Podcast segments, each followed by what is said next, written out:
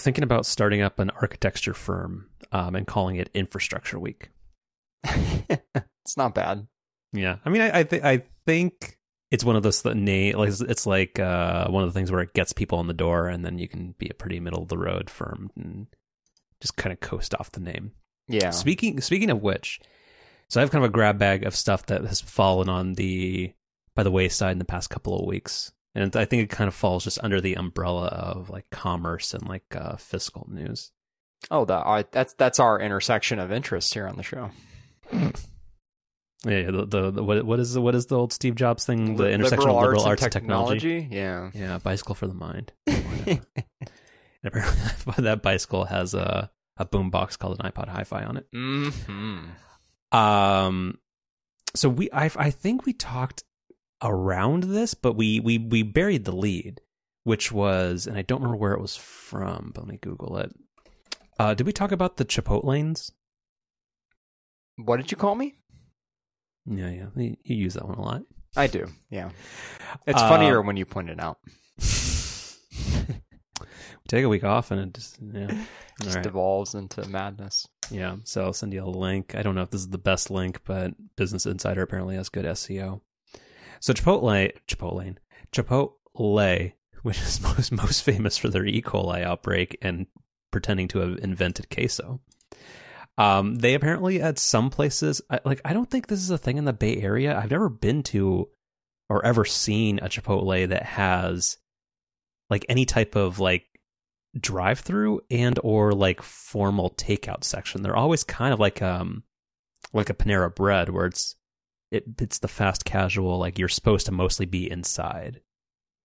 Um, the I don't know the one that's nearest to me, even pre-COVID, had a dedicated little pickup area if you did a an online order. But it was still mostly it's kind of like the Starbucks mobile order where it's just like you skip the line but you still enter the the restaurant, right? Yes, that's true. Yeah, uh, like every restaurant has pivoted to some and accelerated their policy on, like uh, Starbucks spurred the whole mobile ordering thing, and then people were doing.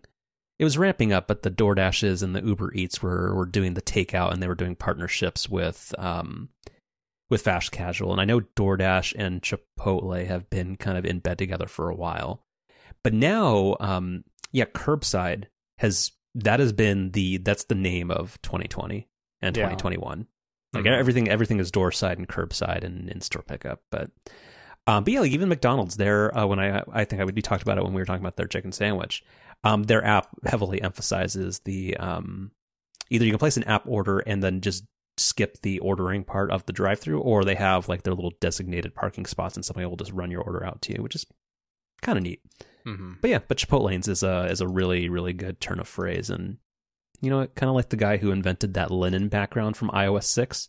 You know, whoever whoever that is that is what this is for Chipotle, and that um, marketing intern deserves a a huge raise, or to make their internship uh, paid rather than unpaid. Yeah, I'm not expecting to see one of these in our hood. We're not real big on the um the drive-throughs around here. I'm amazed that the um that uh the city uh, uh I gotta stop looking at New York Times alerts. Um uh the the, the our that our town uh approved an Amy's drive through. We are we are very anti fast food and also drive throughs around here, but apparently it's organic, so that one I mean it replaced a Denny's, so I think that's progress. Have you been to one of those? I have have you? No. So next time you're you're around uh, where I live, you should um uh try it. It's here's the problem is that you're it's not healthier. And I know it's not supposed to be healthier, but it's worse for you. Like it doesn't taste bad. So the whole thing about Amy's Organics and uh, I think I don't know what the actual drive-through restaurant is called. Amy's Drive. Isn't it just called Amy's drive-through? Yeah, because but Amy's it's the same like Amy's makes like canned foods and like freezer section stuff, right? And that's like distributed nationwide. Are they the same company? They have to be, right? I have no idea. But there is uh, also an Amy's that's a frozen food brand, right? Correct. Yes. They have to be the same company. Well, let's let's go with that. But yeah, but their whole thing is that it's all vegetarian food. So I'll, I'll, I'll lead with the most important part. Their fries are fine. They're not great. They're not bad. Um, but their burgers, which is oh hey ooh okay the their uh, amy'sdrivethrough.com is a good um, hero photo of a dog, so I'm I'm interested now. Um, I don't know what the burger is called. Oh, and they have a location in SFO. Didn't know that. They Oh, do yeah. in the new uh, Terminal One. I had to think about which terminal that was because it's now been Oh, almost so- a year and a half since I've been there. So T2 is the old one now. That's the old stayed one. Correct. Yeah, Uh, it's, the so it's the D- old new one. T2 is our, our LaGuardia. Yeah. That's right. Um, so no, so the uh, their version of a double double, which as we've covered is a pretty mediocre burger. Uh, all Mm. things said. Wait, or oh, was that your position that you you really like In and Out? In and Out's really good. Yeah. So I had it on my way back. Um, actually, this this that'll be a separate story. We'll we'll get back to, but it's better than I remember it, but it's still not great. When Super Duper is an option just down the road, I feel like that's that's a safer bet. But yeah, but the Amy apparently is the equivalent, their equivalent of a double double. So it's a like a portobello mushroom. It's a it's a it's a uh, what's his name? Uh, Chris Traeger burger, basically. But it's I mean it's, it's seven bucks and you can get fries with it, and it's it's fine. But if you look at the nutrition facts, it's objectively worse for you than going to In and Out or um like McDonald's or something in terms of sodium and fats and stuff like that. I think the protein content is slightly better, but it's it's like fast food is never going to be health food, but it's I mean it's fine. It's it's definitely worth trying. Have you ever had an Impossible burger? Yes, but I've cooked it at home. So I Hmm, don't I've- know cuz I know I know Burger King and or McDonald's have I think they both do. but I think because there's um not the Wonder Burger, what's it called? There's a there's a um another company called Beyond Meat. So I I know there's a Beyond Burger and there's a um Impossible Burger. So I don't Oh, know are those who- like is that like Pepsi and Coke? exactly right. Where I forget which which is the one McDonald in both and that was actually another thing with In and Out. So McDonald's and In and Out both have a partnership with Coke, but I forget which is Burger King a Pepsi affiliated company. I, it's been so long since I've been to a Burger King. I I couldn't tell you. Yeah, it's it's because they but uh, well actually a follow up there they also have a new spicy chicken sandwich which five point six. Hmm. Um, On a scale of one to- zero to one hundred. Yeah, I, Is I that the stole joke? I stole I stole that from a different show, so we'll still Yeah. still we'll go back to saying it's out of ten.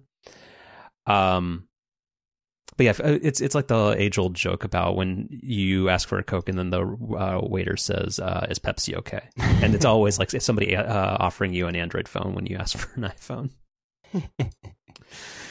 um. Anyway, so yeah, uh, whenever you're in town, you should give Amy's a try. It's fine, but it's yeah, it's fine. Um, actually, I um I I've had trying one of those meatless burgers Mm, on my list for I guess like years now, and I just just never have. well, I mean, you're you're a big home cook, right? Um, sort of, yeah, I guess. um you can like i mean trader joe's has their own um uh what is what is the meatless alternative i i, I don't know what the term of the uh market segment term is um and then sprouts and whole foods they all sell the um the beyond meat products so i mean you can definitely give it a try at home in a low risk environment And when you cook it at home, I mean, are you just sort of heating it up? Like you're not. I mean, you're not really like cooking anything, right? I mean, it's kind of like if you got it like a frozen burger patty, or I mean, it, it's slightly different than if you had made if you just bought like um like a, a pound and a half of like you know the fancy Whole Foods organic grass fed ground beef or whatever. It's just Well, I guess like like like asked an a different way. Like if you ate it raw, it wouldn't hurt you. well, I mean, it's frozen. Work with me. You know what I mean? Like you can't eat like raw ground beef. you mean like is it like a hot dog? Like because because a hot dog, I think like if you don't Is cook a hot it, dog a sandwich? have you seen the ham dog before? No. Okay, Google ham dog as, as squish it together. Is that work safe? It definitely is. Okay. Ham. Is that all one word? It- that's why I said squish it together. Oh, I, di- I didn't hear that part. Um, Ham dog. yeah. So uh, Oh, a nice Australian bloke. Um, actually, I think that might be Irish. Uh, Uh, Mhm. Australian. yeah, yeah. No, I, I think bloke is mostly an Irish term. Oh, I see. um, invented a. Uh, I think most of the the gimmick here is that the bun mimics the um, the tubular and uh, circular nature of the two food products. This is this is silly. I'm closing this tab. Well, of course it's silly, but so is everything related to food. Um. Anyway, uh, what were we talking about? Oh, Uh, uh, we were oh, if, about if you could, if you could go leave uh, Beyond Burgers outside in the sun for a bit and then to eat it, and would you get sick? I think it's literally what you were asking. That was that was what I was asking. Yeah. I don't know if it's fully cooked. Like I don't like I, because it's not a meat product. I don't. Oh, I forgot that the ham dog literally was a hot dog and a hamburger. I thought it was mostly the bun. Interesting. um, so for the Beyond Meat thing, I don't think it's like like turkey or chicken or something where you have to cook it like thoroughly to 165 or you get sick. But I assume it is probably not good to eat raw because they do the whole thing where it kind of I don't know a better term for it, but like it kind of bleeds a little bit, kind of like regular meat would. like that's the Uh huh. what el- what other word would you use for it? I can't think of it. No, I, I've actually heard that before, but Like Um. oozes, that's way worse. yeah, not better. if it bleeds, it leads. Yeah, there we go. What? You Wait, you know what that term means? If it if it bleeds, it leads. Yeah, it's an old. Don't uh, don't make me sound weird. That's it's a term in the news business where, like local news specifically, if there's like if like a, a car crash or like some actual bad news, that's always what leads the news. Oh, If it I, bleeds, it don't, leads. I don't care for that. You've heard that term, right? I know I haven't. Oh yeah. don't well, put don't put that on me. okay, go back to the ham dog. Um, what were we talking about? Oh yeah, so raw food. Sure, yeah. I, think that's I think that's where. Okay, I don't know. We somehow got here from Chipotlanes, and I don't know how. We're talking about In and Out, and somehow we got here. Anyway, I, and- you know, a quick quick note on Chipotle, actually, really fast. sure, get us out of here. You know the, their new food item, which they've somehow apparently not sold in the past, Oh, I saw this, but what what is it? Remind me. quesadillas. Yeah, that, the- that's silly. How, how how have they not sold quesadillas in the past? well, why, well, what's their answer to the quesalupa? Where I don't, I, I don't, guess this. where I don't know if if that's a a Northwest uh, exclusive or like a trial market, but otherwise, I hope the entire country's not being subjected to that. You know, just just once, I would love to be the trial market for something. It's never it's never here. It's and it's never even like anywhere close to here. It's always somewhere far away. Yeah, I I know. I have this picture of a a quesalupa up here, and it looks like an, a ground beef uncrustable, and I don't like that. Hmm. but I think that does make you more interested. If there's a beyond, if there's a Beyond Burger uncrustable, you would you would be at Costco right now with with a sleeping bag. I wouldn't say no. Yeah. Um. So yeah, quesadillas at, at Chipotle. Hmm, yeah, what else? Uh, but yeah, Chipotlane's is pretty good. I think that's where we were going with this. But yeah, Mhm. In and Out, it's fine. Um, I'm still a sucker for because their fri- their fries are no good, but right. their animal style fries are good for two bites. And to me, that's worth the three three seventy nine. Yeah, the animal fries are really good. I mean, it's But not They- all you- of it, because like because the because I don't do they just basically throw like um the same cheese that they would throw on a burger on top of it. Mm-hmm. yeah. Yeah, that, that's but it's not great cheese. That's American cheese, right? I know, yeah, but if you but if you get the right again, yeah, two two bites is plenty. Yeah, well, yeah, the the shame that accompanies a thing of animal fries is, you know, Mhm. that's tough. Um, yeah, know it well. Uh, two other things. Um, so I, I've have found a solution to one of your ongoing problems. Oh, is- but please, please tell me It's a, it's a, it's a good lead up. Um, which one. no, just the one that you're you're very public about on the show. It's not. A, it's, Which one? and I'm talking. I'm talking about a personal problem. I'm talking more about a logistics problem. Oh, okay. Um, and I, found this uh, after after driving uh, thousands of miles uh, after you pass by, and you wouldn't really think that there was a market for this, but there's a, there's um, in in Southern Oregon apparently there are a lot of uh, Trump 2024 flags. Those have been Oh. mass produced and, and and hung out places, so that's concerning. But also along uh, the inter- uh, along the five, uh, so you, have a, a shed um, affinity slash addiction, correct? Let's go with affinity. Yeah. Okay. So, and you you own how many right now? I can stop anytime. Uh, I I own three. Okay. So there's this new. I con- think. Yeah, three. So you have to kind of check how many kids you have. Wait, no, but the sheds are your kids. Can you? Cl- can will the IRS allow you to claim a shed as a dependent?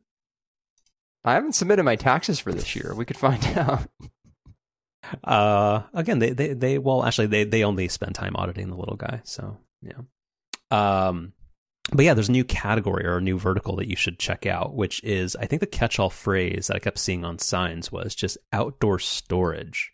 Mm-hmm. where you can basically it's basically like a it's almost a barn like it's a like I, I feel like why not just go this route where it's it's definitely like it's bigger than a bread box it's bigger than a shed but it's smaller like why not just do that like this is not quite like full on Stephen Hackett like backyard office but I feel like you can condense this and just get just raw cubic footage and just get get that Yeah, I, I've looked at that. Um, it's very expensive. Some of that stuff, like uh, basically, like yeah, outdoor storage, or I'll refer to them as like fancy se- fancy sheds. Um, yeah, they're they're very pricey, and I don't know if you've ever actually been on the, the side of my house where all the sheds are, but um, they're they're arranged in a very particular way where three separate sheds are the answer whereas like one large fancy shed would not work like for example one of the three sheds is sort of a you can't edit this out. shorter elongated one that fits underneath our window Okay. which you know unless you had a fancy shed that had like a dip in it or something where the window was that you know that would Well, I mean, if Chip and JoJo have taught America anything, is that you just have to take out that wall, or you just have to take a sledgehammer to it, and then oh, you kind of just put put some window treatments on it, and you're you're good to go. But anyway, that that is that is another option avenue for you. Um, and then lastly, before we get into main business, are you familiar with the term revenge spending? no So this is on an episode of Marketplace. It's the first time I've ever heard this term. Um, send you a link. Yeah, apparently there is like an economic term or something that people are now regularly using, which is that um, the unspent money on travel and um, like is it like the whole um, like home prices have gone through the roof and home home renovations and, and Home Depot has been doing extremely well during the pandemic but a lot of the other stuff in terms of like entertainment budgets and service sector stuff. Apparently economists and market analysts have t- uh, come to call that um, and the likely uh, surge in shopping to happen later this year will be called revenge spending which i think is kind of a fun term but also a little bit ominous. Yeah it's kind of ominous for what will hopefully be a much happier time. Mm-hmm. all right. What so when we go like extra big at our first trip back to pico is that going to be a form of revenge spending um I, I i don't know i think it might be a three cocktail t- uh, style event i don't know mm-hmm, mm-hmm. Yeah. Um. Yes. All right. So, what do we have this week? That's all I have prepared. uh call it a show Yeah, A tight twenty. yeah, it's like it's a daily. You know what? The the still. Uh, this is gonna be this is gonna be a lot of random follow up. One, it's always weird to not start your day without the daily.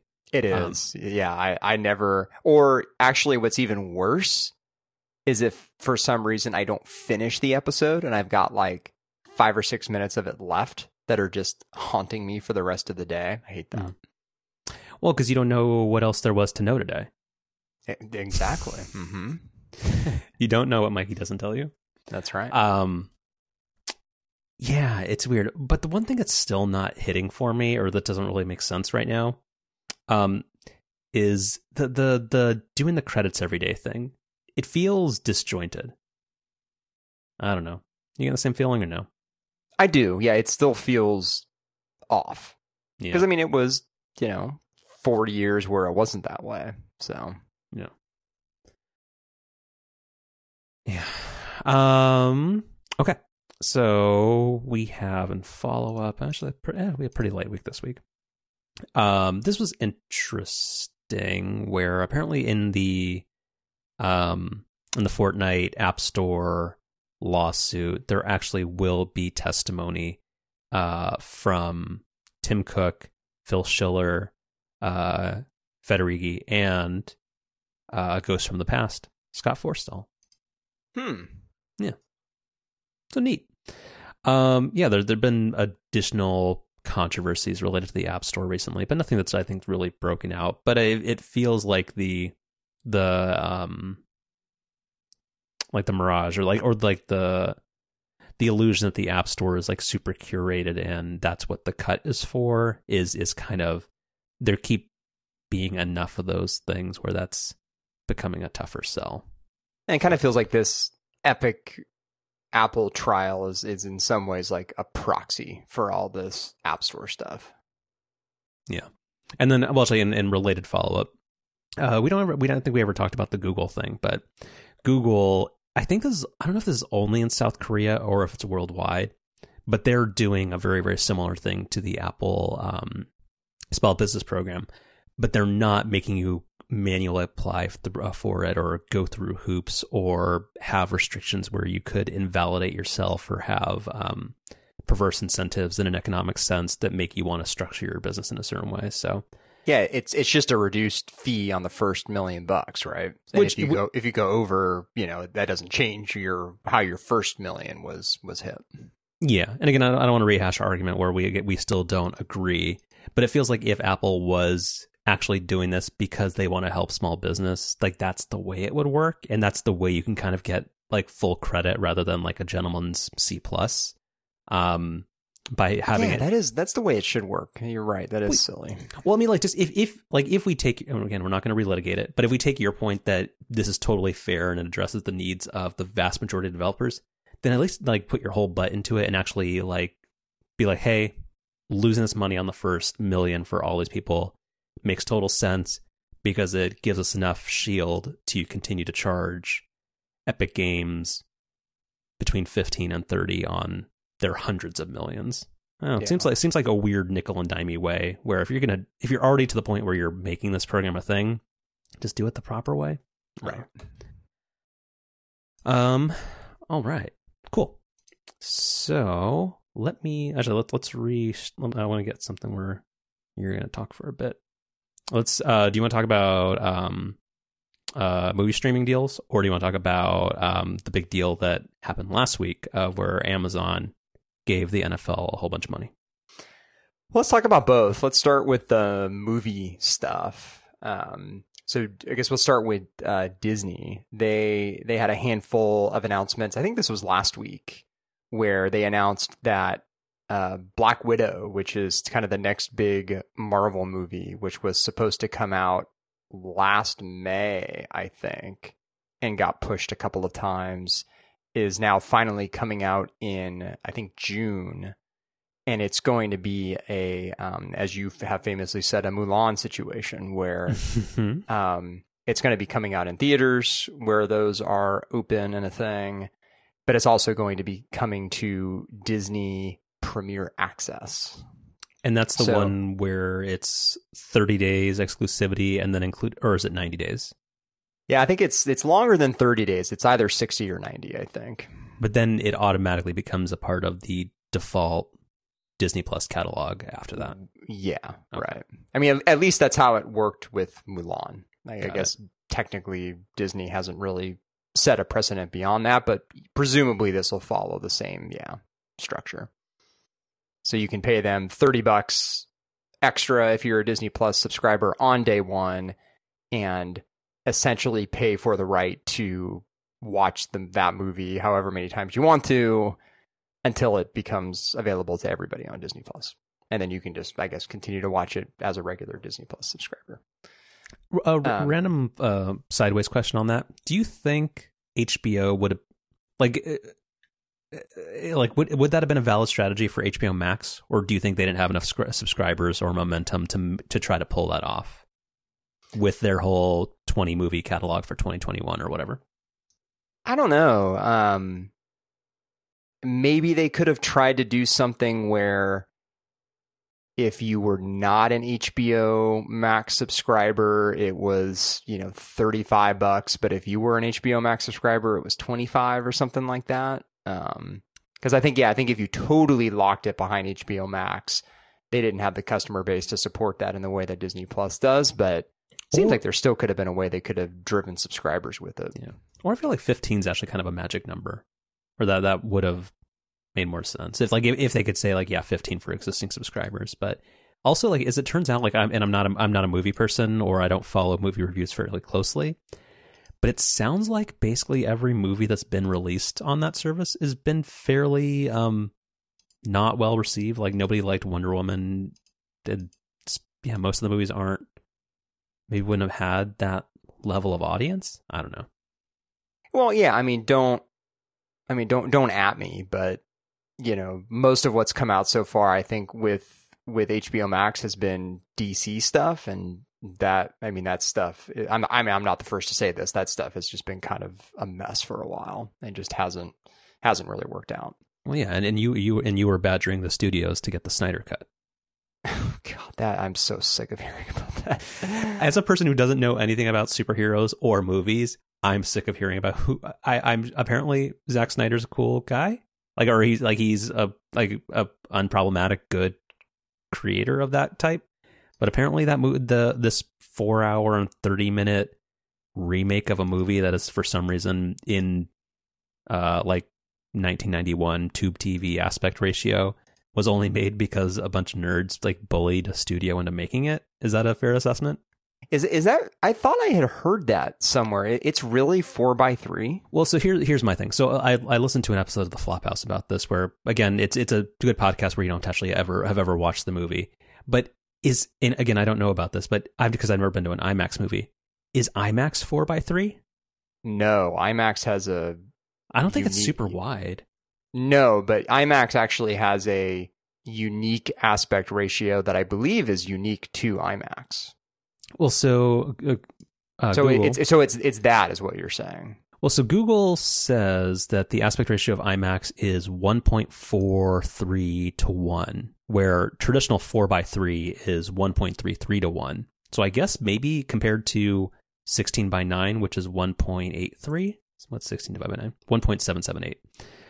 I guess maybe that's closer to what it would have been in IMAX. But yeah, the aspect ratio of that movie on HBO Max is basically kind of like the letterbox like if you were watching an episode of um uh like family matters from 1991 i was going to say wow. friends or seinfeld but i think both of those have actually been um remastered off of film and kind of a pan and scan thing to happen to make it 16 by 9 do do they say why it's that way? I don't know because there were a bunch of me like i'm officially off twitter i think maybe forever. Um but I think there were a bunch of memes about like that that that was supposed to be like closer to the artist's intent or something and like there was a warning like there was like a content warning before you watch the movie where um it said like no 4 by 3 is not a mistake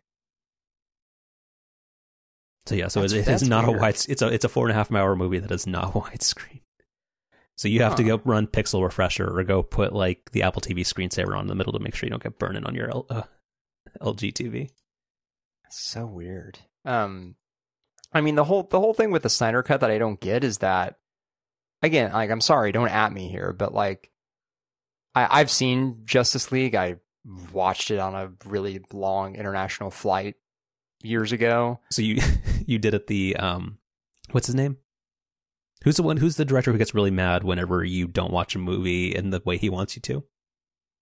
Yeah, you did. You did the um, Christopher Nolan Cr- method. right? Yeah, Yeah, the way he Um, intended it. I mean, it's it's a really bad dumb movie. So the idea of making it twice as long and in four by three just sounds like the worst thing ever. Um. Yeah. Anyway, Anyway, the point was Um, apparently could uh, could Mar- uh, not could Marvel could Warner have done that uh, pulled a Disney Plus, and it sounds like maybe not. 'Cause, yeah, I don't think any of the um, movies are like like apparently that Tom and Jerry movie is like one of the worst movies made in the past decade. I don't know. But you're you're actually drawing the parallel that I was going to draw with this Disney news, which is Ooh. something that I think we pointed out when HBO originally made their announcement about what they were going to do with their 2021 films and, and bringing them to HBO Max, which is every other studio was basically going to do the same thing, including Disney. They just weren't going to announce it all at once. And so they wouldn't get the same type of blowback. And sure enough, that's exactly what's happened. Like, there's not going to be any big Disney movie that is exclusively released in theaters the way that movies were 2019 and earlier, anytime during 2021. But Disney's not getting any of the same blowback that HBO did. I mean, that's But that's blow- where HBO screwed up. but It's just blowback in the, in the messaging. Are fans mad? No, I think there's. I I mean, isn't just the industry mad? Yeah, but I mean, I guess I'm, that's what I'm saying too. Like, I don't hear any industry blowback with what Disney's doing either. And maybe it's just not, maybe it's there and it's just not getting the same headlines that the HBO stuff did. But like, Well, I mean, because then you have you have a, a James Bond situation where they're just literally going to keep kicking that pie down the road and just hoping that it's still fresh enough that somebody wants it. And it's now like sat on the shelf for like the filming on that movie completed in like twenty uh like middle of 2019, right? Uh, I mean, if not earlier, yeah. Like, I mean, and isn't it that one of those movies where it always like it's supposed to look futuristic, like where they always have the newest technology at that point in time, but now that stuff's gonna be three years out of date. Uh, the the the more recent ones have leaned less heavily on that, but I Okay. yeah, I see what you're saying. Yeah. But yeah, I mean, anyway, again, Disney has a solid strategy here, and then the one other thing is, um, and again, this is this is news. I haven't read the news, but this is um, just dovetailing off of having listened to Upgrade. What is the name of the new Pixar movie? Uh, Luca. L U C A. Oh yes. uh, Oh, that one looked. Uh, wait, what? Nope. Google. Bad Google. That's not it. Luca Pixar. Oh yeah, this is the one that I keep confusing. Where it it's like, and uh, uh, also uh, fine. I'll use your phrase in this. Don't at me. This whenever I see a picture of this, I always think of its um, uh, what do you call it? Coco meets uh that Pixar short Luna. Do you remember the one where there's a kind of Yeah. like the Italian kid and they're in the boat and they're getting like stars from the sky? Yep.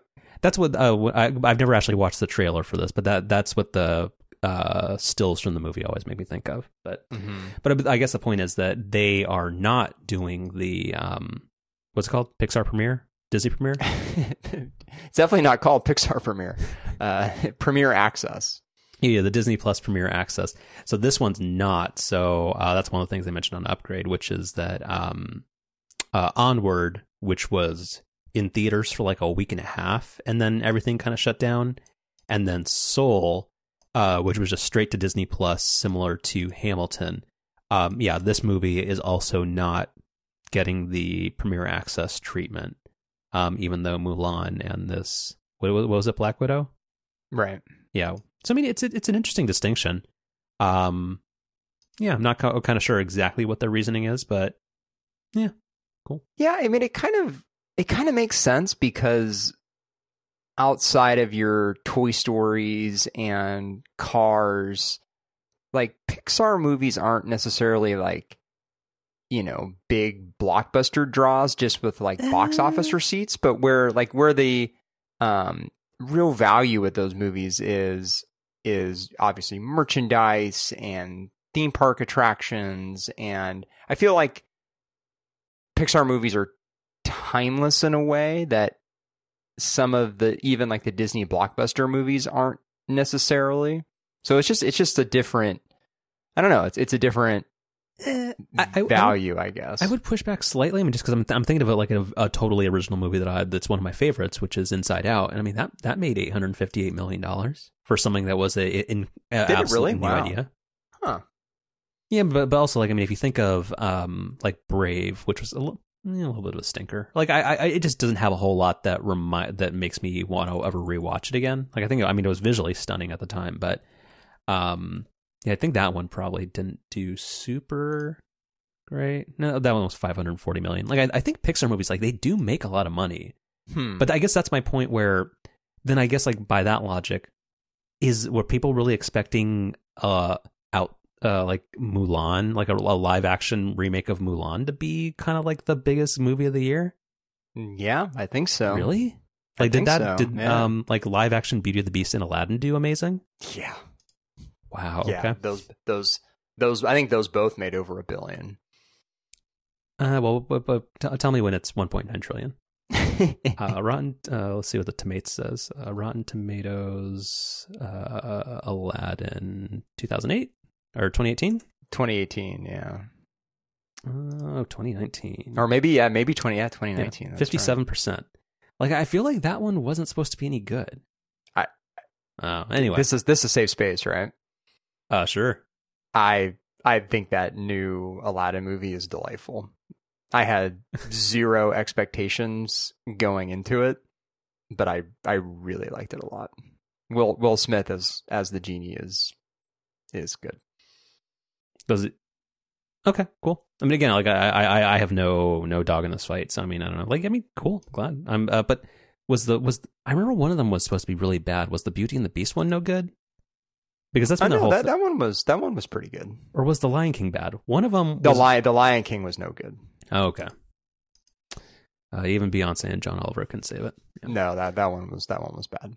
Yeah. Um, All right. So then I guess the other little bit of streaming news here, um, piggying off of um, Justice League um, in terms of movies that are way too long and not very good. Apparently, uh, Tenet uh, is is coming to HBO Max, the which worst kind of I streaming guess service. yeah. Um, which sort of, I guess, kind of puts a bow on its um, sort of um, tumultuous uh, last eight, nine months, where that was, you know, supposed to come out in July of last year, got delayed a handful of times, eventually came out like sometime last fall and was like marketed as like, hey, this is your return to theaters kind of movie at a time when people are like, eh, no, not going to a movie theater. Um, and yeah, now it's coming on HBO Max. And, and it's one of those movies which I hate this. It's like I've heard nothing but really bad things about it, which like kind of makes me want to see it more now, which makes me feel like an idiot. But I, I really do feel like I just need to see it for myself. But I think it's it's like three hours or something crazy like that. So and like I don't- who has that time? So we'll we'll see. Yeah, I mean, yeah. Every, every, everything I've heard about it is that it's pretty meh, and that it's kind of um. and it's just like purposefully confusing. Is he the just really Inception guy, to or is that somebody else? he he is the Inception guy, but, But like isn't- isn't- a, Wait, what? and Inception's a movie that's you know, I mean, it's it's a little it's a little It, is complicated, I guess, but it- it's not rocket science. Well, I always thought Inception was one of those movies. It's like a USA TV show where it's a movie that people th- where I don't want to get canceled. It's a movie for dumb people who want to think they're smart. Where it's where it's it makes it seem like it's way more complicated and deep than it actually is, but it's not. Uh, I mean, I think that's that's probably a little overly harsh, but I, I see what you're saying. I mean, I've never seen it. I have no intention of seeing it, but it's like one of those like where once you figured out the conceit of the movie, uh, it's not really, really that interesting. But, I. Yeah, I think it's I think it's pretty good. Um. All right. Well, now that we've uh, either said uh, we, we've uh, given uh, Nate Silverish who have we- contrary, Who, who have we who have we upset here? We've upset the the DC people, the Well- Christopher Nolan people. Well, the D- the DC people, I don't I, I don't like or care about star, uh, superhero movies, but I feel like I would hate DC because God, did aren't- you aren't- almost just say Star Wars? I also don't like Star Wars either. but also I don't care about Star Wars. It's it's there's a difference. But but the DC ones from what I've understood, is that DC movies are just consistently they're much more reliant on. I feel like all these are like blow em ups, but DC is all about visual spectacle, and there's never ever any any story underneath it. And that's not to say that. Um, what's the one that's not DC? Marvel. Marvel movies also are big, like one step away from being Michael Bay blow em ups, but at least there's more story and heart to them, where DC hasn't figured out that second part. Is that fair? That's the the heart thing is that's spot on. Yeah, where it's basically like it's, yeah, it's just it's just it's just colors and explosions on screen, but there's nothing there. Well, and like with the specifically with the Superman and Batman stuff that's come out over the last handful of years, they're just like unnecessarily like dark and gritty. Well, that's, Like- all, that's all media right now. No, but I, like it, it is all media, but this is like even a like a step further than most media goes, in just a kind of an off-putting kind of way. Well, yeah, I mean, but I, I mean, yeah, okay, that that makes sense. But I do feel like, I mean, overall, that has kind of been what all media is trending to. Where if it doesn't have like this, it just uh, like kind of yeah, off-putting darkness to it, it doesn't sell anymore, or that's they, nobody wants to put money behind it because nobody wants to make new ideas. Um, and also, yeah, just watch watch movies. And again, I don't want to unblock Twitter, but I do really. I mean, if you see, I don't know, see if you can Google it. But people, there was a meme where people were just trying to find the most upsetting ways to watch Tenet. Where I think somebody found a way to watch it. Oh, it might have been Todd Vaziri, where he found a way to like compress it as like 240, uh, 240 by 240 video and put it on like an iPod Nano. And he's like, that's the preferred way to watch Tenet. And I was, I- or the, or the way that Christopher Nolan intended it. I think what would be really good is if you if you could somehow get a copy of it onto one of those UMDs, which was the Oh, yeah, the- the, the- media format for, for the PSP. PSP. Uh huh. because they there was a period of time with that thing where they actually like literally sold movies. Like you could, you well, know, because that came out best- when because that, that was when Sony had um like one of their biggest franchises for Sony Entertainment was Spider Man, and I think they tried to use that for everything. So that was a big like you could pay twenty six dollars and watch a fairly low res copy of Spider Man on your PSP. yeah. So I think that that would be up up there near the top of uh, worst ways to watch Tenet Yeah. or ways to most irritate Christopher Nolan. or just like you know, uh um ah never mind. Imagine watching the the Snyder cut on that thing because you're taking that small screen and shrinking it down to four by three. Yeah. Did you ever have the original PSP? No, I had the PSP Go. Are you sure that's a thing? Because I know there was a PSP Vita. Because I feel like Or I don't think there was a Go- I don't was think there was a Go because I think you're just adding Go because every product recently has been named Go, Max, or Plus. I was going to say I'm surprised I didn't call it the PSP Plus. There was a um, PSP Go, but I don't think you had that. I don't. Was the PSP Go was that the one that added cellular? No, there was What- never what a cellular one because this I one had there was. this one's slide ups. Because there was never a, a there there was a PlayStation phone that that uh, a particular U.S. carrier had that nobody bought. Um, but yeah, but there was a PSP Go, but it, it's basically a PSP that had uh, a slide up, like to reveal the Uh, D pad. I Oh, I didn't have that. I, I had I had a Vita. You're right. yeah. Um, and Sony has totally given up on mobile gaming, right? Correct. Good. Yeah. Okay. Let's, let's let Nintendo do and phones do it. Right. Um. Okay, and then do you want to uh, quickly do the NFL thing? Oh yeah. So this has been kind of a um, much anticipated deal in the uh, media sphere, which is uh, rights around the NFL were coming up. I think at the end of maybe this upcoming season. I guess everybody was sort of anticipating them to be um, renegotiated or renewed uh, this offseason. And, and sure enough, that's what happened. You know, I think what people were, or at least in our sphere, were kind of particularly watching for was if there were going to be any non traditional players in the mix here. So, you know, everybody, of course, knows like CBS and NBC and ABC, ESPN being a part of NFL coverage, but people wanted to see if you know Apple or Facebook or some you know Google, some tech company was going to come and make a big play, and that that sort of didn't really end up happening. Um, but there is plenty to talk about from a a tech angle here. Well, and, and Like- a su- super quick question: In the Mhm. past, there's been a thing where both Amazon and I think Yahoo uh, purchased l- uh, rights to like broadcast like one or two games a season. Do you remember? Were those like simulcasts, or were those only available on those platforms? So with the deal with Amazon for the past two or three seasons has been that Thursday night football is available to Amazon Prime subscribers, but it's just a simulcast of the broadcast which happens or which is aired on Isn't a that one- combination of NFL Network or um, Fox. Gotcha. So it's you know it's not it's not Amazon's like own feed with their own broadcasters or anything like that. Um, And there's no but- but- exclusivity around it, so and no ex- no exclusivity around it, right? Which is actually a perfect segue into you know the main tech angle with with this media deal is A- Amazon's still a part of the mix, but they now I think starting with the first season that's covered under this deal, which is the 2023 season, Amazon is going to become the exclusive provider for Thursday night football. So that's that's going to mean that these games are no longer going to be on NFL Network or Fox, and it's going to mean that Amazon is the one producing. So they're going to have their own announcers. They're going to operate all the cameras. Like th- this is going to be their broadcast. And again, it's only going to be available to, I mean, presumably Amazon Prime subscribers.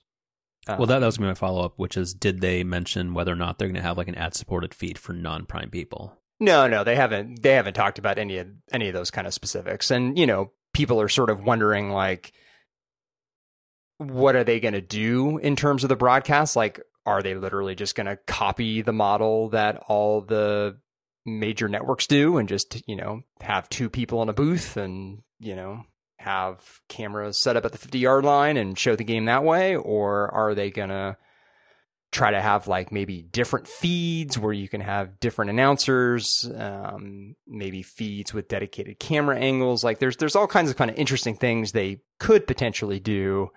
It'll just be a matter of how much do they want to stray away from the traditional model. So that'll be kind of interesting to see.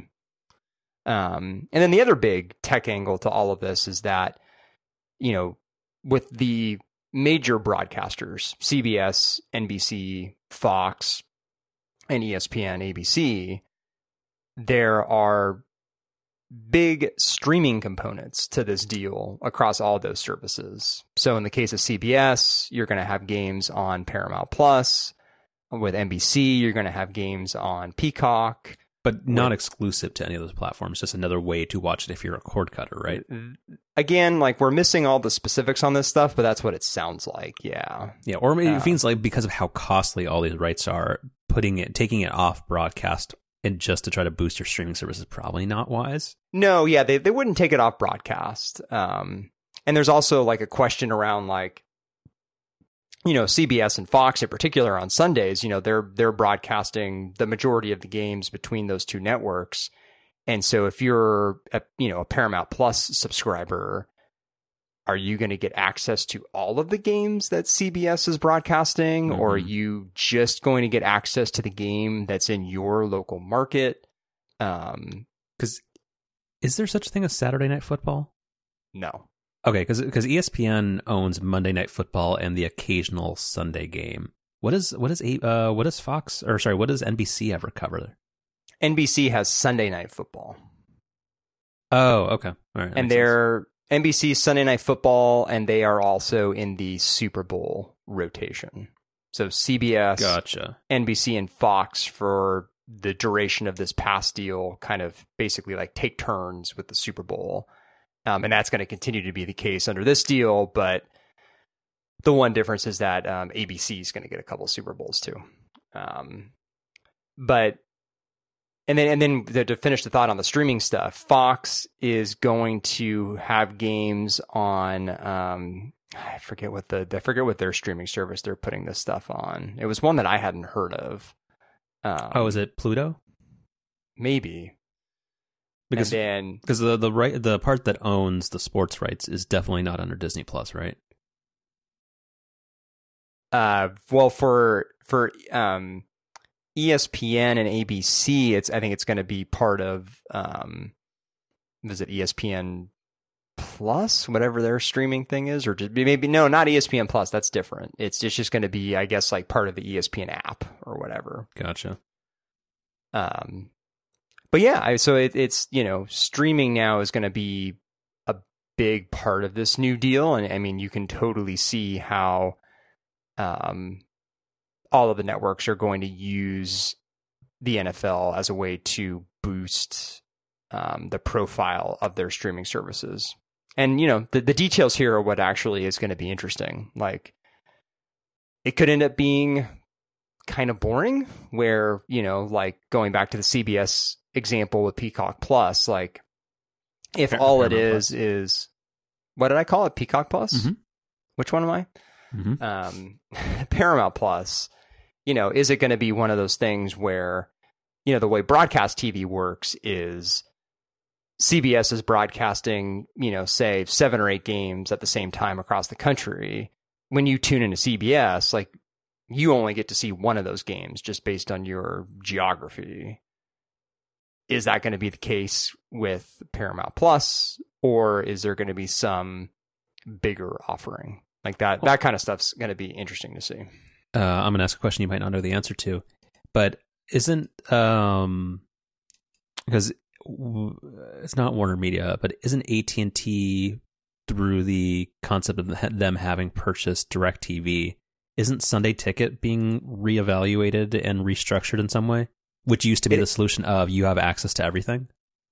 It is. That deal runs one year longer. So that deal's probably not going to be renegotiated until probably like this time next year. Got it. and there's been a lot of rumors that Amazon may get in the mix for that, or you know maybe one of the other tech companies gets in the mix for that. So, yeah, that'll be interesting to see. Yeah, I, I can uh, see that. Like, I, I why wouldn't Google just spend a whole ton of money and make that like the linchpin of YouTube TV? Because I don't really see what what what the point is with Amazon Prime. Like, they don't because Amazon Prime Video and their their entertainment arm, like that doesn't really mix with the sports stuff. So if they're if like the Amazon app, like I don't know if you've been in the Amazon app recently, it's trying to do like 8,000 different things. Like it, it's the thing you use at Whole Foods and it's the thing that you use for this and X and Y. Uh, Like, where is, is this going to have, like, is this going to be a separate app for this? I don't know. Like, that's where that doesn't necessarily make that much sense to me. Where, I mean, I know Amazon just throws off so much cash, but like, since Google seems to like actually care a lot about making YouTube TV be the default option for cord cutters, why not, why not do it there? Well, I think that's part of why the details around what's going to be available on these other streaming platforms is so fascinating because and I don't think this is the most likely scenario because it, it because it would really impact the value of Sunday Ticket.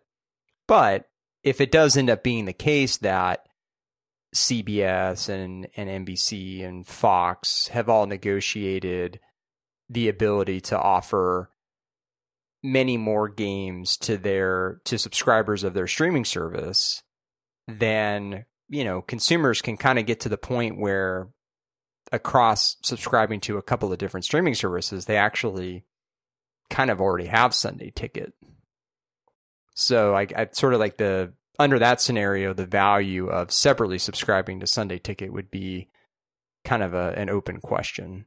So Yeah. yeah, it'll, it'd be interesting to see. All right.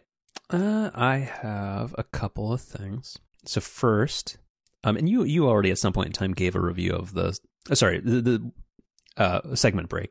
We are now in still or sparkling trademark trademark. Um, you once gave a review of of the pineapple spindrift, right? I, I'm pretty sure I have. I, I I just had one this past weekend, so I can give you a fresh review if you need one. Uh, sure. Was it good or bad? It's pretty good. Okay. Um, so there's a new flavor um, available, uh, at least at Bay Area Targets, which is I need got to get the actual name right.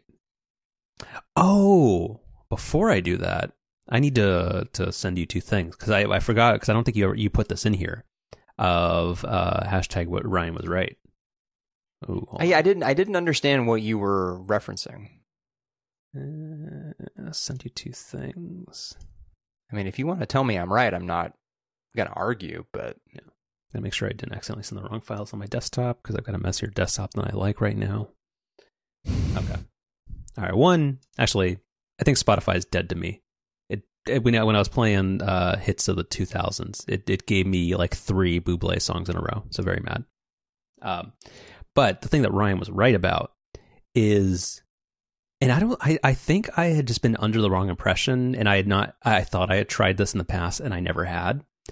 Uh, the regular old uh, Shake Shack chicken sandwich hmm, is great. yeah, You were absolutely right. I don't know why I thought their default chicken sandwich was more of like a like a grilled chicken uh, type thing, and not like a breaded slash fried chicken sandwich. Mm-hmm. But it is delightful, and I wish there was a spicy version. But I this might be one of those things where I just have to have like a, a car, uh, like a shaker of ghost pepper uh, flakes from Trader Joe's, just like in my car next to the the hand sanitizer on the fast track. But um, yeah, this this this sandwich is is is very good. mm-hmm. So Yep. hashtag Ryan was right. you didn't try one of those shakes, did you? Oh God, no, Yeah. No. Again, like I'm I, I'm trying to be good now.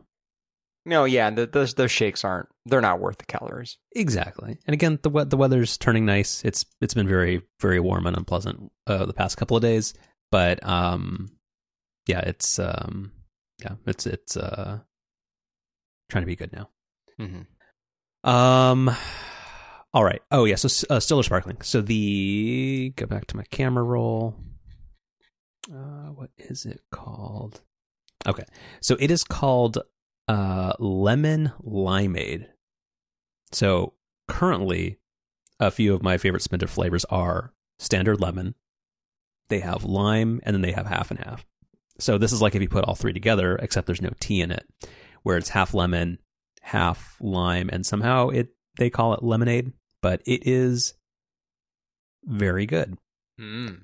I feel like the lime spindrift is slightly too tart, and the lemon one is maybe a little bit too muted. I feel like this is a very, very good winner um, and a good happy medium between the two.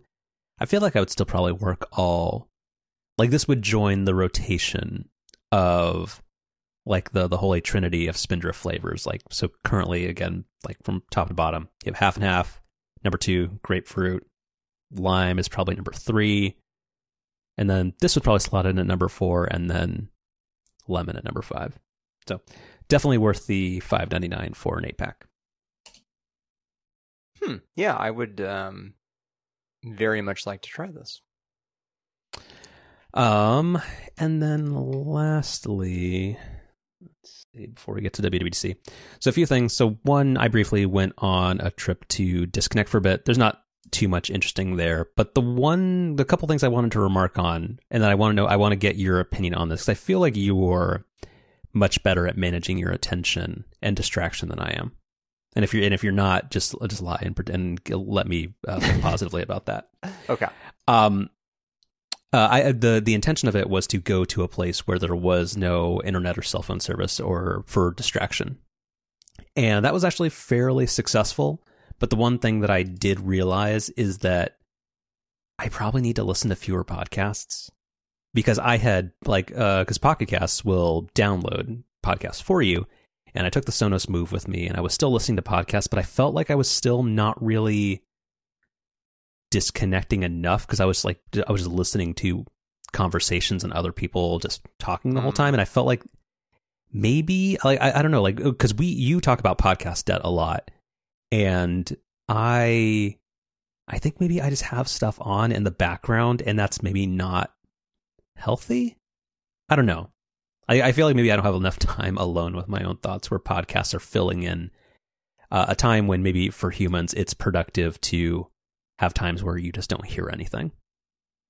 So I don't know. So that that that was vaguely interesting. So the subsequent days, I was like, no, no music, no no podcast. You can read and you can do other stuff, but the as I kind of reconnected, the thing that I wanted to know about is one, I found out that you know what? If you one, the the golden rule of email is if you usually after three days, people don't need or want the thing that they asked about, and uh-huh. uh, it doesn't matter anymore. So that's pretty cool. Um, even with my uh, really aggressive and I think like uh, judicious and smart spam, not spam filters, but like ways to weed out like newsletters and automated email, you know, there's still a lot to come back to. But I feel like iOS notifications are really lousy still. And million dollar idea that Apple is willing, well, uh, like absolutely welcome to steal. Like, would this make any sense? Like, well, first off, do you do you leave notifications on for email? Oh no, I'm I, am i am not a monster. But not like going to your watch. But like, do you like if you're at your Mac when no you get an? Way. No, I gotta turn no, that shit off. Okay. The monster. How? uh, No. So I, I don't get it on my watch, and on my phone, I don't get a notification of a new message. But I do have a badge. Do you have a badge on yours? I'm I thinking of have a- turning that off. I have a badge on my Mac, not on my phone. Oh, so mail is just you don't even know unless you check. On my phone, yes. I got to do that. Yeah. Oh, because- oh yeah, yeah, you got definitely got to do that. And then on my Mac, I guess maybe I do have to turn that off because I've never been because this is my problem where I don't I don't I don't use Google Contacts. Like I use iCloud, like I use Gmail for I use Gmail for my email service hosted through Google G Suite apps for work or whatever they charge me $18 a month for. And I use that through Mailplane on my Mac. But I don't use Google Contacts, so I've never like I think there's a way to set up like VIPs where like I could maybe only get notified of like really important messages. I don't know. I, I basically I need to figure out how to restructure notifications, and I feel like iOS is still it's iOS 14, and it still sucks for notifications like really, really badly.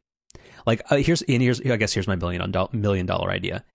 I wish there was a way to have notifications on but that it would only notify you like once every three hours. Like, unless somebody ats me in Slack, like I could just see, like, hey, Ryan posted like four things to the podcast ideas channel or whatever. But that I don't need to have my day and my time like zapped away from me. And like, I'm totally now like just thinking about something else because I left notifications on. But I also don't want the situation where I now kind of instinctively want to check Slack and email because I think there might be something there. So I don't know what the solution is, but I feel like Apple needs to figure that out because the current situation is not good. Because as I've as I've turned stuff back on, like I left email off for a long time and it felt way better, and I have still managed to, like I haven't been on Twitter in ten days, and, and it's and it's amazing. And, and even though Darth's back, I love him, and hopefully you can still throw some stuff in Slack when there's a real banger. But I, Can't you just set up a Twitter list and just follow Darth and have that be the only but I, but I'm not a disciplined person, so I would just click out of it. Like I'm a really lousy person. um, yeah, I, I'm, yeah, I, I, I am the the rat that would find a way out of the maze and and go somehow find a way to, yeah, I don't know. Anyway, Apple needs to fix notifications, and I need to turn off uh, the thing that uh, in the upper right corner. Anytime I get an email, my eyes automatically dart to the top of uh, top right of this massive iMac screen, and I stop thinking about whatever I was having a functional like minute working on. So Mhm. Anyway, I I, I think they need to re- fix that. And if you have advice or suggestions or thoughts, feel free to share. No, no notifications on iOS and on the Mac are bad.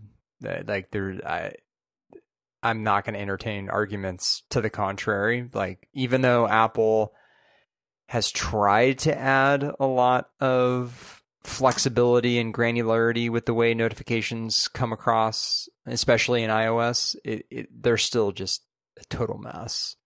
Um, yeah, I actually find the one service to ha- to have really kind of nailed notifications is is Slack, where you can Yes. you can really tailor those to to make them work for you. Well, you can do it on a per channel basis where like if, if this one's Yeah. not important, I- like literally, unless you have like a coworker who's who abuses the at channel permissions, like that's usually pretty good. Yeah, exactly. Like I, I find when and the way that you know Slack doesn't send a mess uh, notification to your phone if you're actively on your Mac. Like it, it does a lot of really good stuff. Mhm. Um, but outside of Slack, all other notifications are a mess.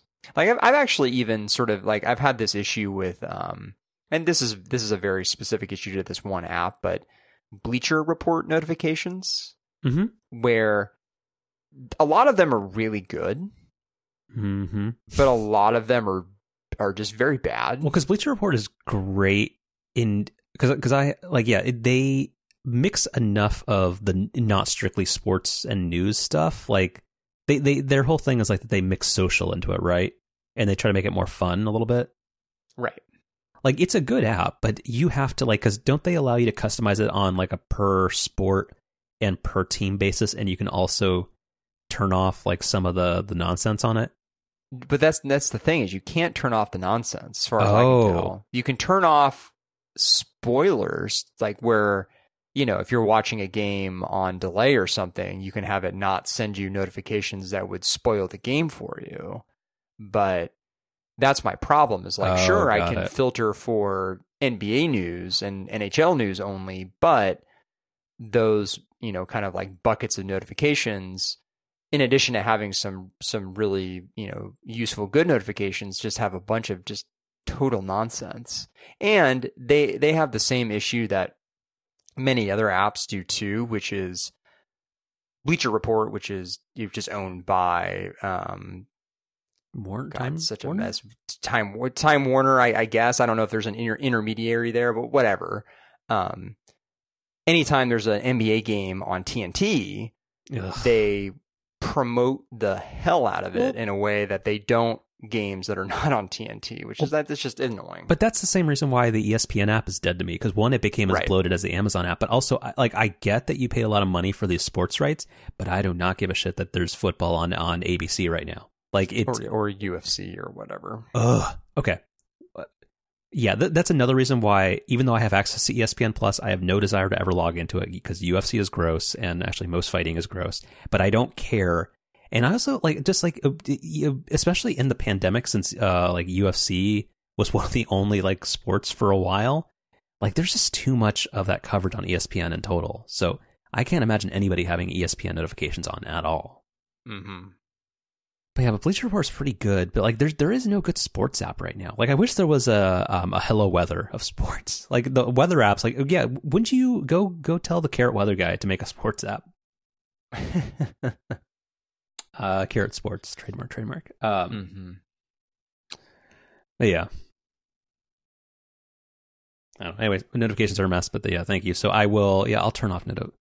I'll turn off. Yeah, I, I'll. Yeah, I'll leave the badge off too. I don't know. I, I again, I got, I got people got vaccine FOMO. I have email FOMO. I don't, I don't like knowing that I could have responded to something quicker, but I also don't like knowing bad news all the time. It sucks, man, but it's nice to not have to look at the internet. Um, all right. And- Yeah, I used to that. I I had that. Um, I'm sure if you go back enough years on the show, like me talking about that houseboat trip that I that I Mhm. used to go on every year, like that was my one week a year where there was no cell phone service, you know, obviously no Wi-Fi or anything. So it was, it was a week where you know you were just completely off the grid, which was nice. Yeah, and actually, and one other pony request. I kind of wish that like just screen time, because you can like, because I've tried this, and I'm just again, I I will work myself out of it because it's more of just a self discipline thing. And again, it's I I have I, I spent a lot of time on the trip trying to rethink how I approach different behavioral things, and that's gonna be a work in progress. But like, I wish screen time allowed you like was smarter about being like, hey, no, like you just opened Instagram or you just did this thing where it wasn't just kind of like there was like this weird hard coded thing for kids where it's like you have 20 minutes a day on an app. I wish there was a way to, and I know it's not in Apple's interest to help you use your phone less, but to try to make it so that you don't just, um, uh, I don't know what the term is, but just like instinctively or like reflexively just open stuff on your phone and just like mindlessly consume stuff. I feel like screen time and notifications are two things where every couple of years they get notific uh they get um attention in iOS, but they they don't ever really do enough. Like the only thing they've done with notifications recently is that they've had the thing where you can say deliver quietly, which that is one thing where and I, and I might actually have to turn off and because uh, I've moved the Chronicle to be deliver quietly, where when I unlock my phone and I see that there's something new, it just it shows me there, but it doesn't either make the phone buzz or go to my watch. I think I'm probably gonna have to do that with the the the times as well. But yeah, I don't know. They they they need to they need to do better there. yeah. All right. Well, and then to round it out, they might do better, maybe, because WWDC 21 uh, virtual again this year, and it is happening um, uh, second week of June, and I don't think there's any like there's not really any rumors about it. It's just yeah, it's happening, and um, hopefully there's good stuff. Yeah, you know, I I I'll appreciate people sort of putting out the good vibes out there that you know to see Apple sort of like try different things and do different stuff and kind of mix up the way that they they do things. Um, like you know, and, and and not to pick on Jason and Mike. I mean, Upgrade is one of my favorite podcasts, but like they do mm-hmm. this a lot where they're sort of like, well, you know, hey, Apple, Apple could do anything they want to. Like maybe they'll kind of mix things up this year. No, it's, it's, gonna, like, it's gonna be it's gonna be it's gonna be the the keynote and the pre- and the State of the Union and then yeah, sessions. It's, it's like no, they're gonna stick to WWDC in June and then they'll have a spring event, they'll have a fall event. Like they're even you know even last year where everything went virtual, like they basically kind of did the same thing that they would have done otherwise. I think. I mean, maybe those videos were split up across you know a couple different months instead of like one big event, but generally speaking, you know, the idea was kind of the same. And that that's sort of what I expect from from Apple, where I, I think there's this cadence that they have that they really like, especially around, you know, WWDC in June. You get new versions of all your operating systems into the hands of developers. You give them the summer to develop against them, and then they are released to the public in the fall. Like I think they really, really like that flow. And, you know, it, I, even I got kind of caught up in it a little bit. I'm like, I started to think like, what if there just like isn't a WWDC this year? Or like, what if they sort of like, you know, reimagine the way that they roll out new versions of iOS and Mac OS each year? But no, yeah, no. I mean, they they they're totally sticking like almost like even like June seventh, which is the first day, like would probably be like the exact same day that the physical conference would have started in a you know alternate universe without COVID. Yeah, so. I mean, I like that part where like people are hypothesizing or, or not. I don't even think it's wish casting, but like they're saying about like how could this be done differently.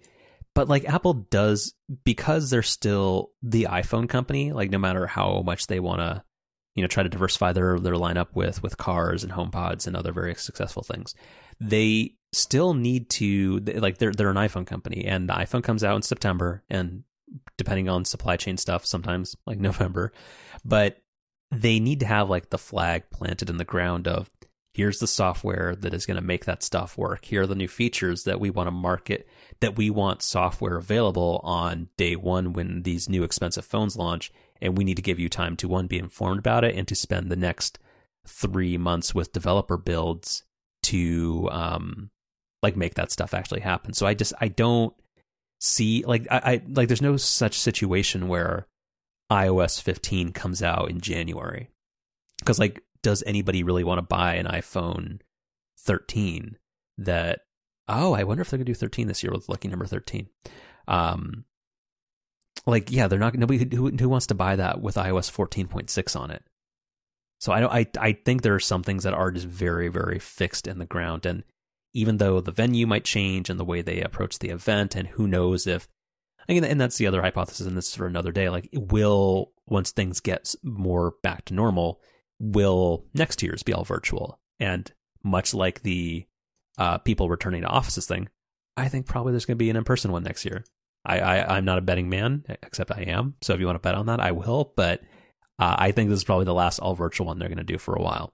They might Yeah, mix no, up how I, they I think I think that's right. like they they might have used this like as an example of being like, hey, it is pretty easy for us to make sessions available immediately and distribute them to a lot of people very quickly. And there's ways that we can incorporate video conferencing technology and stuff that we've gotten very good at. Like everybody has been trained on that this year, and find a way to maybe make it more accessible. But there is still a lot of value in having energy and people together.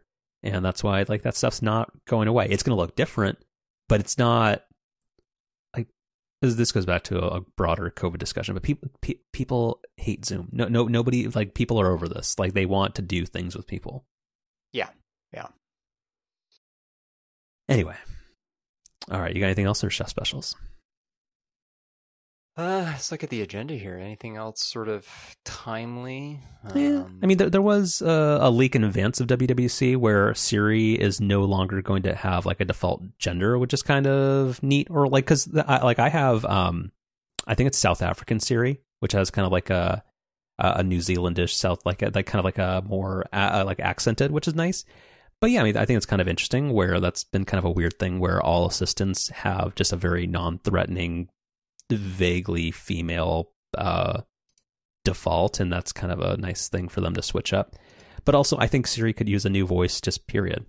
And also, it might be. Uh, I don't think they mentioned anything about Siri being better. I, mean, I, I mean that that could have been. Um, yeah, I mean, between the two things, I actually probably would have preferred Siri being better. But if it's not going to get any better, um, having it not by default just be uh, a, a random lady and being able to pick, like, I, f- I feel like we've talked about this on the show. Did you ever try having it be like uh, the British butler for a bit? I, I I literally never use Siri. I, I, I couldn't even tell you. Like Well, I assume I still have the default voice on, but I I'm not even sure if I do. I mean, even on all your HomePods. What about all the stereo pairs you have? Are you are anyway? This is a this is the the, the Fretwell household is a, a Sonos household. No home pods here. Mm. It's it's a revolutionary thought to get speakers that are from a speaker. Anyway, and then eh, HomePod Mini, whatever. Who cares? Uh, yeah, no, I think we're good. Uh, yeah, and apparently some uh oh well, actually, uh, super super fast. Uh, follow out from or follow up from a couple weeks ago where we talked about the Comcast pricing. Uh, in short, I picked a fight with Comcast, and I, I got a very nice person who was helpful, and I got my bill down a bit. And apparently, I probably have to buy a new modem, but for a similar price to what I was paying, now that I got roped into paying for that dumb thirty dollar your internet is actually unlimited thing. Um, apparently, my uh, residence it has the option for gigabit, so we will see if that actually works. It currently think, does I not. I think my area has that now too. So go yell, go yell with them, or or go go, go chat with them. You'll, you, maybe you'll get somebody really nice in retentions. But um, yeah, apparently luck, it's good called. luck finding a cable modem that supports it. So I have one coming from from Best Buy tomorrow, uh, and we'll see.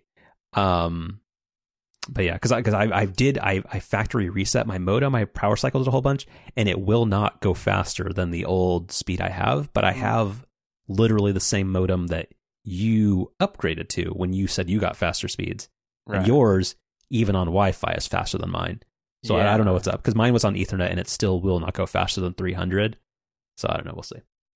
But- Yeah, um, cable modems are one of those things. I don't know if we've this has come up on the show before. I don't understand why they're so complicated. Well, it's because I mean, so one, no, like, because it's like, um, it's like Ethernet standards and like Wi-Fi standards, where like, what is what is 802.11ac MIMO plus plus minus minus whatever. Like th- with cable modems, you have DOCSIS 3.0, DOCSIS 3.1, and there's like different revisions and stuff, and different downstream channels. So, like the modem that I have or that we both have should technically be capable of doing I think 650 down, but I don't know. But anyway, I, I ended up ordering the Um, and I, who knows if I'll have to return it or not. The Motorola MB8600, which apparently supports 3.1 and gigabit service. We'll see. Who knows? Yeah. Um, wait, there was one other related thing to that. Oh, so the whole point of this, and this is the part that uh, that bugs me, and I always, and I wonder if you ever uh, run into this, is that like one on cable modems and specifically with Comcast, the the upstream speed is just abysmal. Yeah. But that was the one appeal of the gigabit thing, where uh, there was actually an option to, option to get it slightly cheaper, and I think matched the plan that you had. But with gigabit, you get still not symmetrical service like you'd get with CenturyLink in um, like developed areas of the country, like Seattle, uh, where it's symmetrical gig service. But with Comcast, if you do the gigabit, you get 40 megs up, which when I'm uploading like 60 meg image files to Backblaze would be a huge difference. But again, we'll see if the modem actually works. Yeah. Okay. Now I think we're done. All right. What you got? Chef specials. Um, this is one that I feel like is just sort of a recurring chef special, but just given some of the news and some of the things that we're following recently, I think now is a good time to bring it up again, which is support your local news. Mm-hmm. It's like with you know, I'll I'll just be direct about this with this you know this whole vaccine rollout.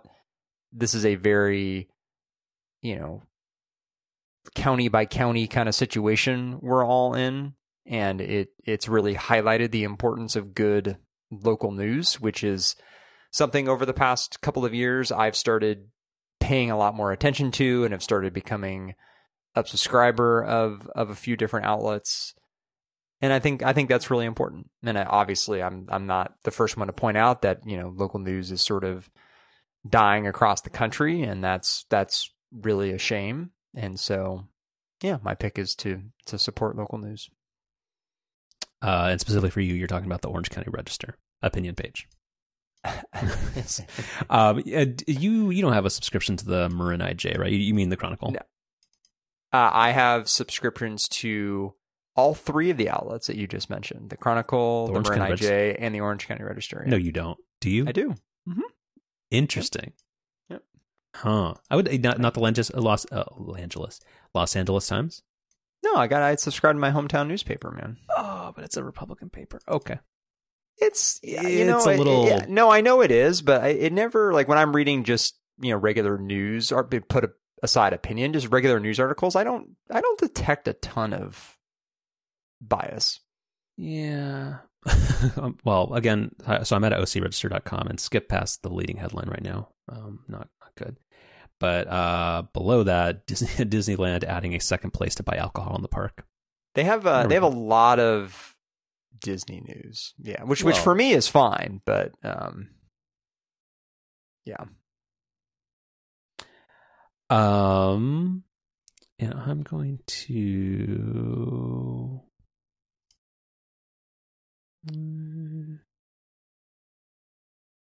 Nope. Actually, I'm just gonna I'm gonna, I'm gonna go with my idea of reevaluating your notifications and not using the internet.